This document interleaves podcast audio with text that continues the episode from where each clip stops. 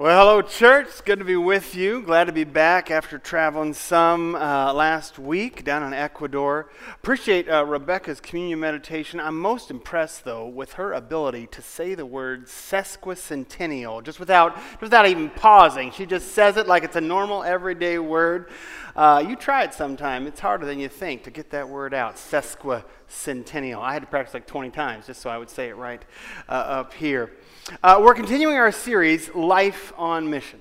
How do we navigate a life on mission with Jesus Christ? And, um, and, and then the challenge of finding the direction, the guidance, the, the GPS that will help us navigate that course. As I was thinking about this series, I was thinking there's something perfect about the fact that uh, for us, uh, the remembrance of Veterans Day follows right in the middle of this series, Life on mission. Because who more embodies that of a group of people who've just said it wasn't my mission it's somebody else's mission but okay i'll go. You, you point me in that direction and i'll follow a life on mission. And i thought it might be uh, appropriate today for us to begin our time uh, by uh, a prayer and a prayer of gratitude for those of, who are here who are veterans or serving uh, now. And if that's you if you would stand up so we can pray gratitude for you we'd appreciate that if you would all right.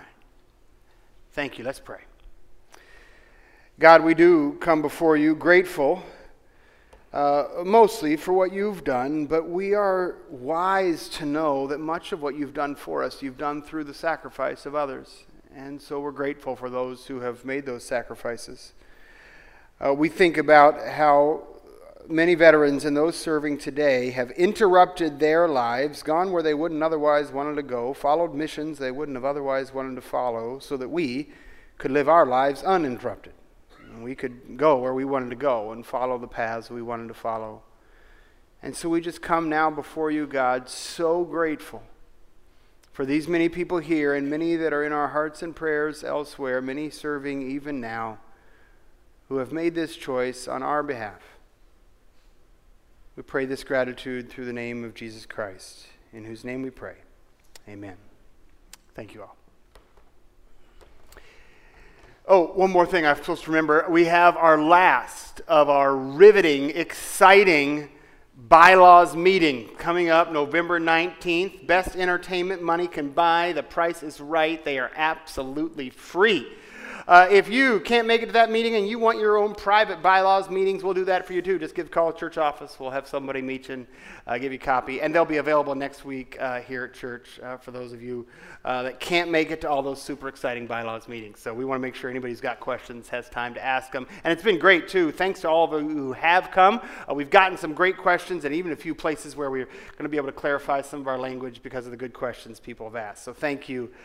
thank you for that. All right, so we're working through this series, Life on Mission. Uh, we started by reminding ourselves what the mission is. Uh, the mission is to make disciples of all nations, baptizing them in the name of the Father, Son, and the Holy Spirit, teaching them to obey all that I've commanded you. That's the mission, to be a missionary church sent out to those who don't yet know the hope and love of Jesus Christ.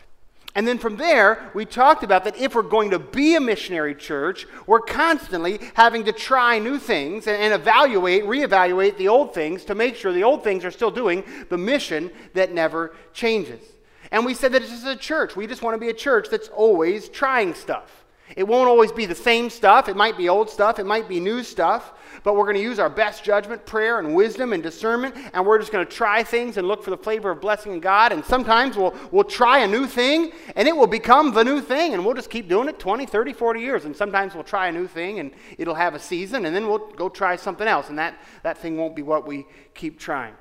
Uh, one example of this for us recently is uh, we tried a new uh, time and model for service on Sunday nights. And it's done a lot of the new stuff we hoped it would. We reached a lot of new people. We've had a lot of people come in our doors uh, through that service. But it is in the category of a thing we're going to try for a season and then go try uh, something else. Uh, we're letting you know today that this month uh, will uh, be our last service for that uh, service. It's going to be next weekend, November 17th. Uh, in a lot of ways, I am sad about this. I loved the Sunday night service. It was, for me, one of my favorite ways to end the weekend by just worshiping one more time to thank God for all we've done. It was definitely my second favorite service of the weekend. You all obviously were my favorite, of course, but, but it was my second favorite, uh, and I loved being there, and I loved the people that we were reaching. Uh, however, uh, the Sunday night service did not get the critical mass it needed to be self sustaining, which meant that it continues to be mainly supported by our Sunday morning volunteer teams who are pulling double duty. And that's just not long term sustainable for a church. It wears out your volunteers, it burdens people with a burden they can't bear. Uh, and so we're glad we tried it. We, have, we got about, I don't know, 40 new people here uh, kicking around every once in a while that we met through that service. So thank you, welcome. We're glad you're here. Um, but uh, we're going to keep trying new stuff. Don't worry, we're not done trying stuff. I don't know what the next thing will be. Well, it'll be something because uh, we're committed to reaching lots of people, so we'll keep trying new stuff. And then last week in our series, we talked about this really remarkable truth that the missionary mandate for the whole church is also true about each one of us individually. Uh, Adam and Janet did a great job last week talking about the biblical principle of the priesthood of all believers.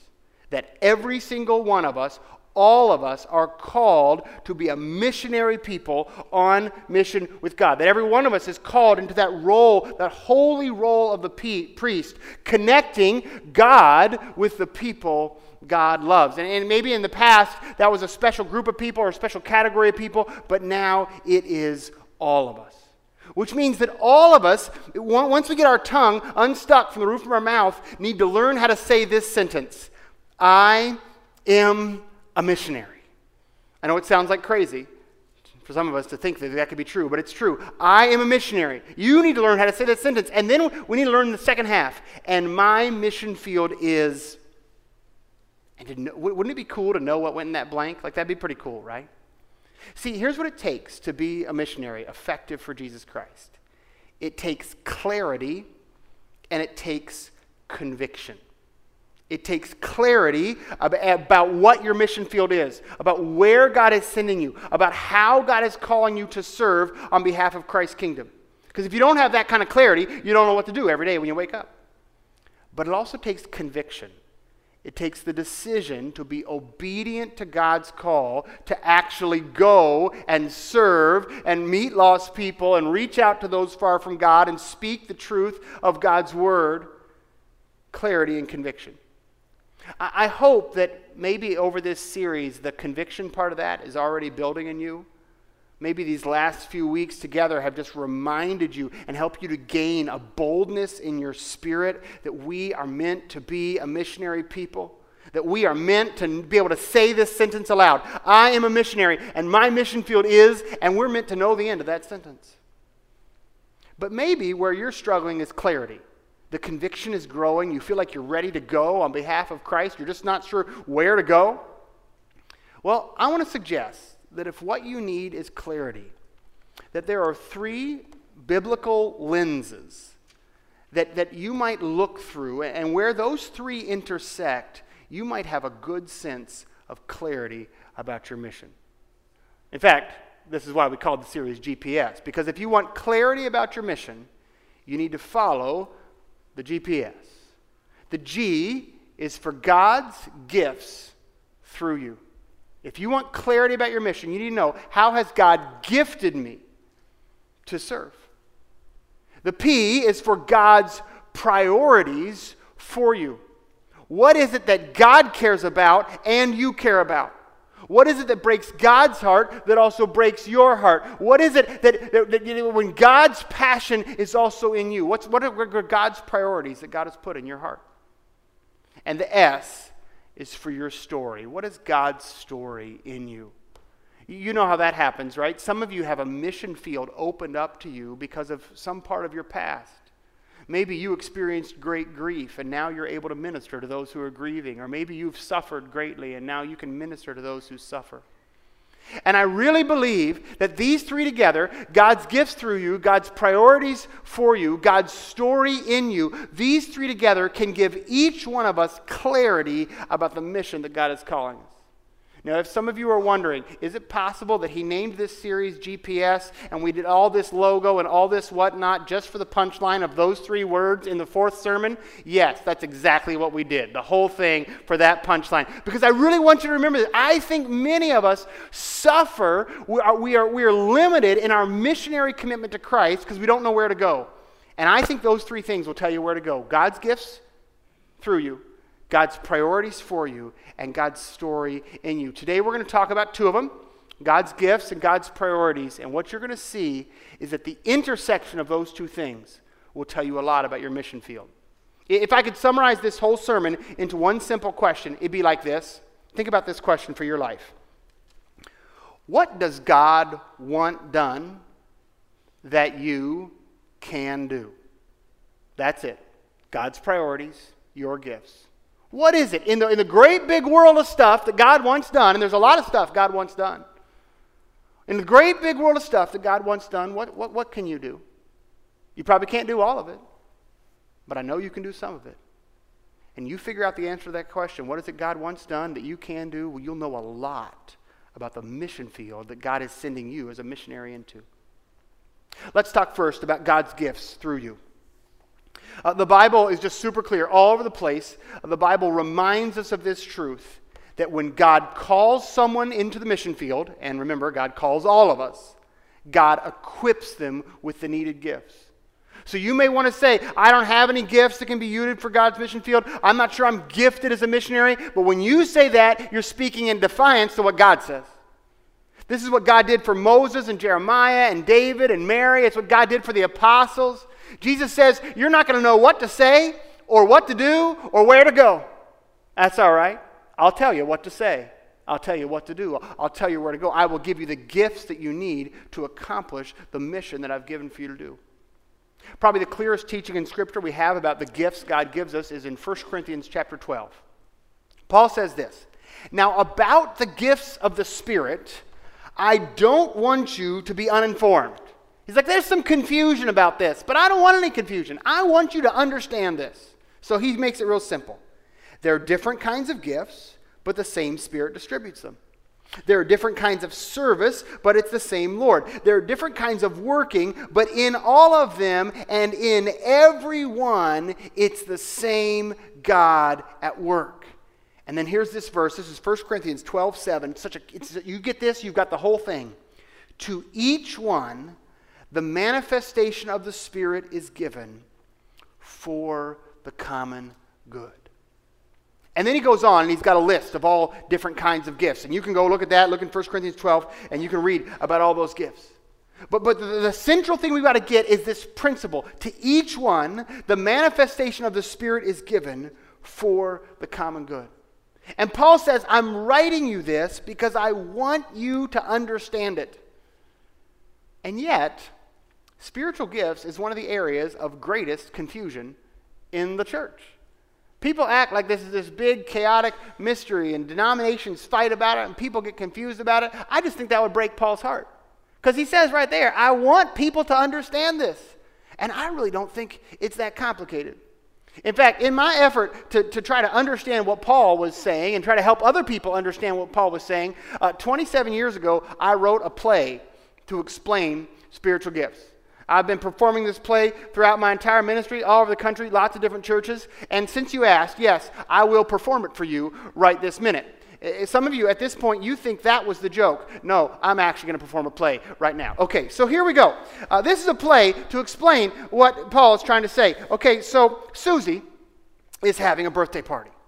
And Susie's very excited about this party, and she's eager uh, for the party, and so she's standing at the door waiting for the guests to arrive. Uh, the first guest to arrive is a kid named Johnny, and Johnny pulls up and he gets out and he runs across the yard and he knocks on the door, and Susie opens the door, and Susie, who isn't super tactful, says, Hi, Johnny, did you bring a gift? Again, not super tactful, like I said. And Johnny says, Did I bring a gift? These shoes are a gift from my parents. This belt is a gift from my grandparents. And this jacket, this is a gift I just gave myself to myself because myself deserved it. And he just walks right on in. And Susie is like, she doesn't even know. And she closes the door. A couple minutes later, Billy pulls up.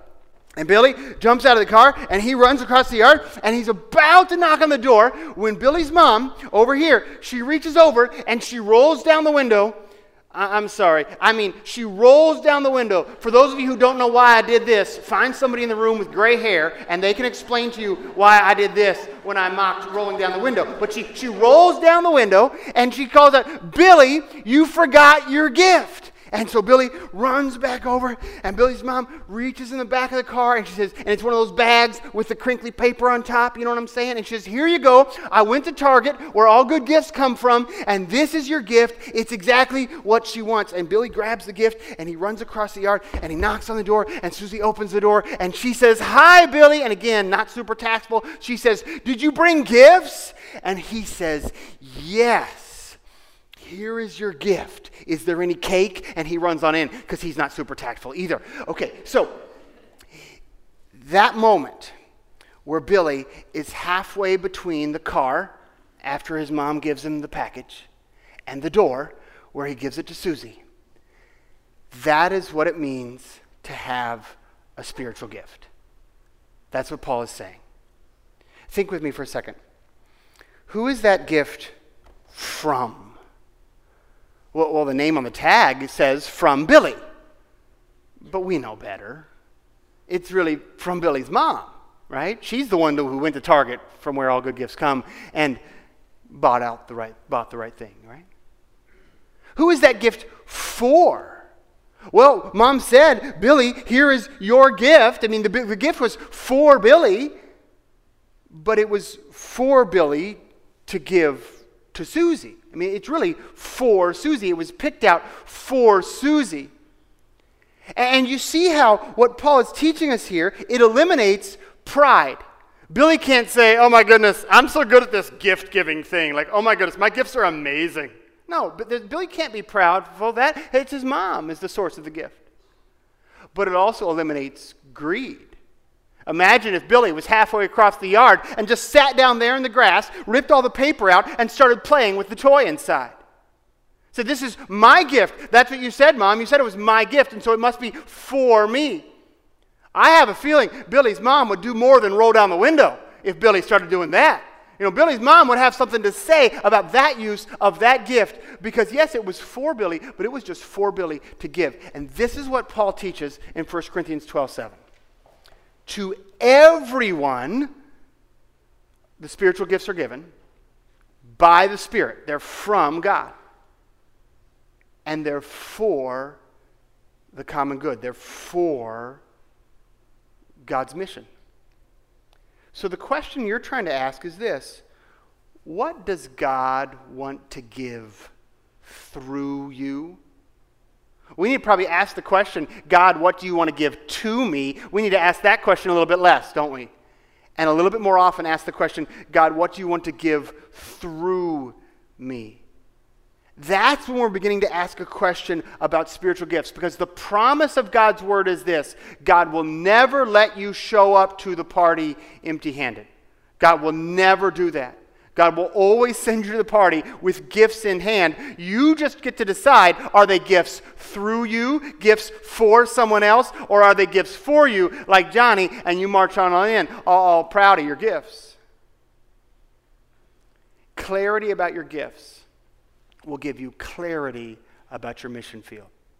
If you're, so be in conversation with God. God, what gifts do you want to give through me?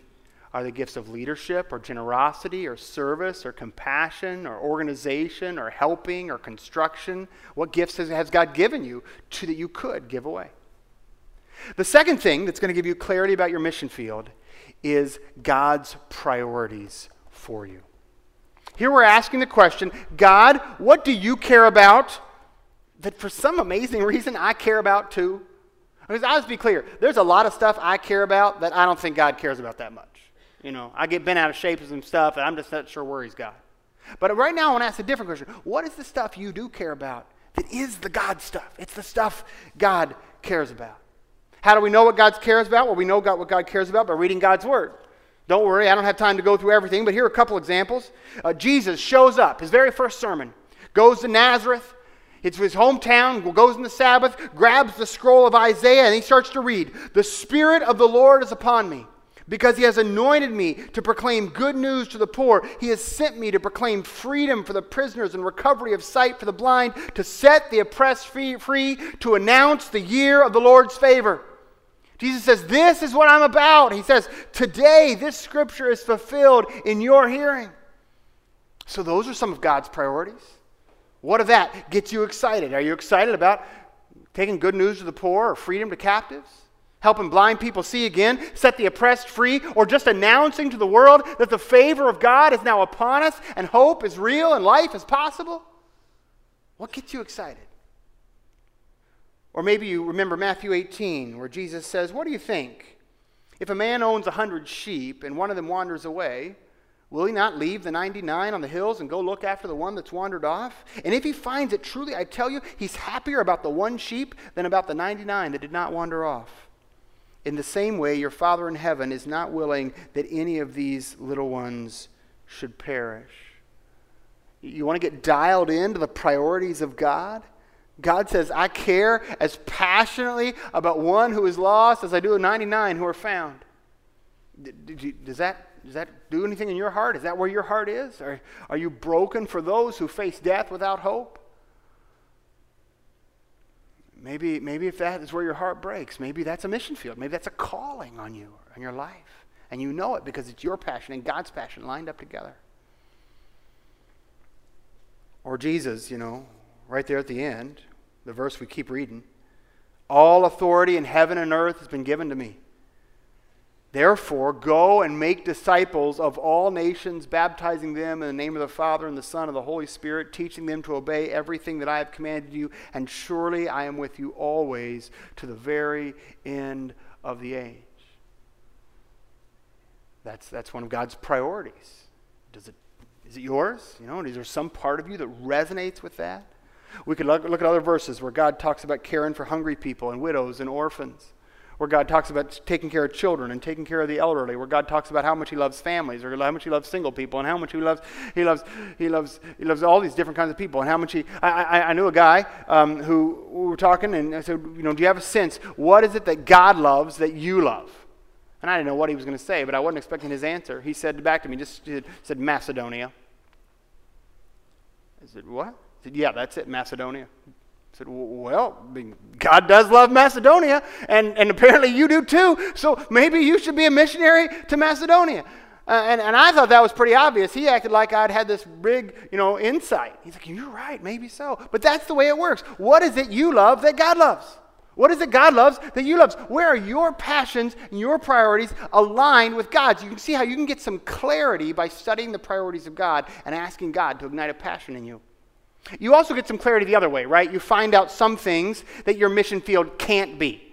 When you're dialed into the priorities of God, you know my mission field can't be just hanging out with Christian friends and celebrating how saved we are. Now, that's obviously a good thing to hang out with Christian friends. That's wonderful. It's just not your mission field because it isn't you dialing in to the top priorities of God. Uh, for me, I would love it if one of God's passions was being mediocre at video games.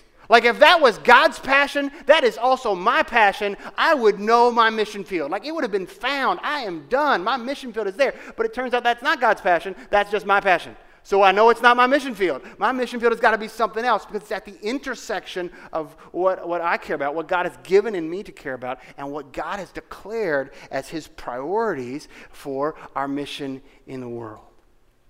So don't cop out and just say, I care about everything God cares about.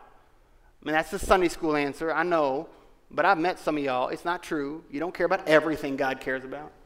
But I know God has put a burden in some of your lives. Do you weep for the hungry?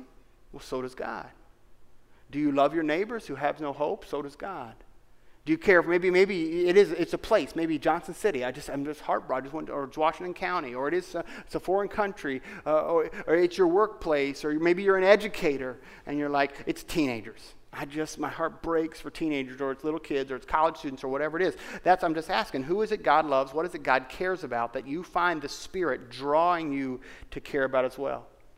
And then just wake up tomorrow morning and just say, okay, God, today I'm going to love the people that you love and you've called me to love. I'm just going to do it today, God. And I just need you to give me the gifts I need to accomplish this task. That is, that's, that's, the, that's the way a missionary begins their day. And, and, can you imagine how good you'd sleep that night? Wouldn't that be a great way to go to bed? Like just say, God, it wasn't a perfect day, but I did today. I, I worked on something you care about today, God. I used every gift you've given me to try to love some people you love or solve a problem you care about or heal something that's broken or feed someone that's hungry. That's what I did today. I used the gifts you've given me to do something you care about. You find that intersection between God's gifts through you and God's priorities for you, and you are a long way toward great clarity for your mission field. What are you good at? What do you care about that God cares about? What does God want done that you can do? It's Veterans Day. And i mean, again, our armed forces are just exactly, this is exactly how they work, right? They've got a mission, it's clear.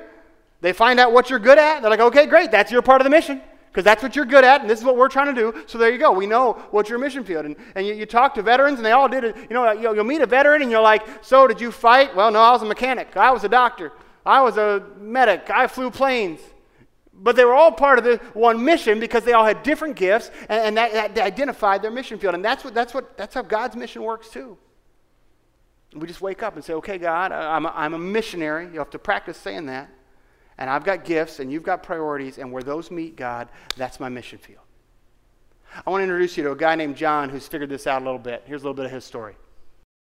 I'm John Stevenson. I've been at First Christian for about two and a half years now, and I'm a missionary.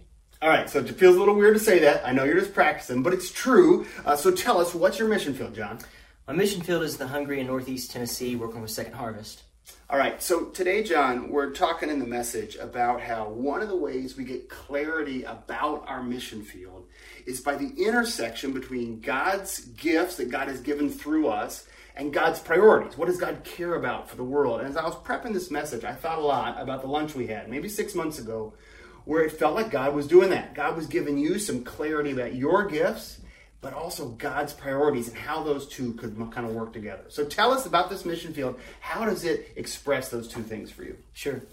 Uh, the past several years at Eastman, I've really gained a lot of knowledge uh, on improving efficiency and management practices.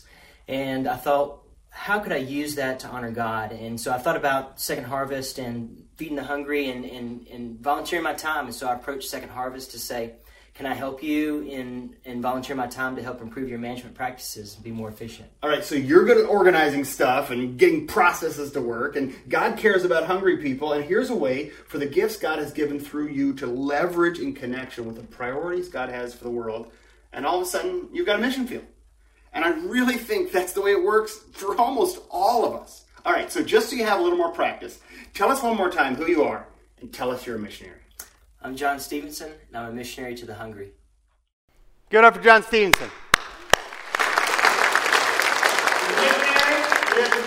He goes to this church. He knew he had some gifts, organizing stuff for Eastman. That's what he did. He made systems work better for Eastman. And he, he cared about something God cared about, feeding hungry people in our region. And he went and knocked on the door. He said, I've got a gift, I've got a passion is there, is there a mission field here? And sure enough, there was. And he's helping Second Harvest make their systems more efficient, save a lot of money, and feed a lot more people. Um, I, I think God wants that for you. I really believe God wants you to be able to just say this sentence boldly and proudly. I figured out who I am. I'm a missionary. And my mission field is, and I think God wants you to know the end of that sentence. It's not going to be the same thing, different seasons in your life. We're going to talk next week about story and how your story determines and opens up mission opportunities and sometimes closes mission opportunities. But I, I just really believe God wants you to have that kind of clarity. My invitation to you right now would just be to maybe begin a conversation with God. You see, in a couple weeks here in this service, uh, we're going to have a chance for every person who's here to stand up, come forward, and get prayed for and say those words I'm a missionary and, and, name their mission field. You might not have full clarity. You might say, I, I, don't know exactly what it is, but it's got something to do with kids, I can just tell. Or it's got something to do with lost people of Johnson City. Or it's got something to do with South America. Or you, whatever it is. As, as much clarity as you've got, we're going to pray for you. And I really, again, this isn't for the few. This isn't like for 10 of us or 20 of us. It's for every single one of us.